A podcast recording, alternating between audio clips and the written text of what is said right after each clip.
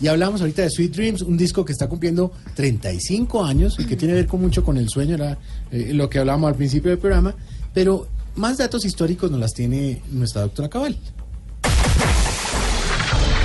Bienvenidos a las clases de Cultura General con la profe María Fernanda Cabal, licenciada en Historia.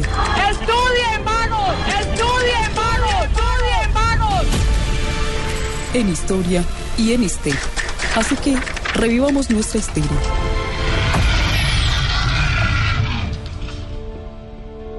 Les Doctora, estamos les- ah. Buenas tardes y para que se culturicen un poco, les cuento que un día como hoy, en el año de 1605, se publica en España por primera vez el ingenioso hidalgo Don Quijote de la Mancha. A propósito, ¿ustedes saben qué es un hidalgo? No, pues Claro, ¿ustedes es- ¿qué van a no, no, saber? sí, señora, Ustedes vea. son muy... Es un caballero de la época, una persona generosa, noble. No, no, no, no, no, no, sea bruto. Un hidalgo es un cigarrillo que salió de circulación porque cuando uno tiraba la ceniza dejaba la mancha y de ahí fue que salió el hidalgo de la mancha. Ay, Dios mío. Bueno, a ver, eh, doctora, si sabe usted- tanto, No, no, no. ¿Quién era la novia imaginaria de Don Quijote? Bueno, una joven muy dulce que con el tiempo se convirtió en tremenda nea. ¿Cómo así? Claro, no, es muy bruto. Por eso fue llamada Dulcinea. Ah, claro, es que somos brutos, brutos. Bastante, bastante. No, Bueno, pues sí, estudien, yo sé. vago. No, no, no, ¿Por qué no, no, seremos no. tan No, brutos?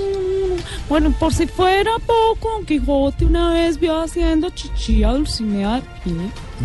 Ahí fue donde se dio cuenta que no era Dulcinea del Toboso, sino Dulcinea del Tubazo. No, porque señora. tenía una No, impresionante. no. Más bien dígame, ¿quién fue el noble escudero de Don Quijote? Ah, sí una persona muy eso sí todo el mundo lo sabe. De verdad, ustedes son muy brutos. El escudero era el que llevaba el escudo. Pues sí, Nada más y nada menos que Sancho Panza. sí, señora, muy bien. Pero apuesto que usted no tiene ni idea por qué se llamaba Sancho Panza. Pues no, Sancho. Porque todo el que tiene panza es Sancho. Ah, le puso humor. Ay, No, no, no, el girillo. El, el chascarrillo, ¿no? De la historia. No, no, no, no, no, no, no. Muy Señora, muy bueno, brutos, de Para terminar, cuéntenos algo. ¿Cómo se llamaba el caballo de Don Quijote? Bueno, eso sí. No, no, no. ¿Qué es esa pregunta tan estúpida? Eso lo sabe hasta un niño de 50 años. lo sabe, mamá. El caballo de Don Quijote era el que le cocinaba todo. Por eso su nombre, cocinante. No, no, doctora. Mire, me No, perdona, me perdona, pero se llamaba no, no. Rocinante. Sí, sí. Dejemos así más bien y saludos a Carlos Vives, que tuvo tanto que ver con esta historia. Mm. Acuérdese que fue el Quijote de la Mencha.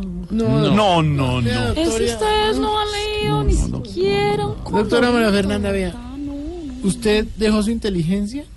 En algún lugar de la Mancha, del cual no quiero cortar. Sí estamos en, en- no, no. Quiero decirles algo ya Señor. que están reunidos tantos analfabetas juntos.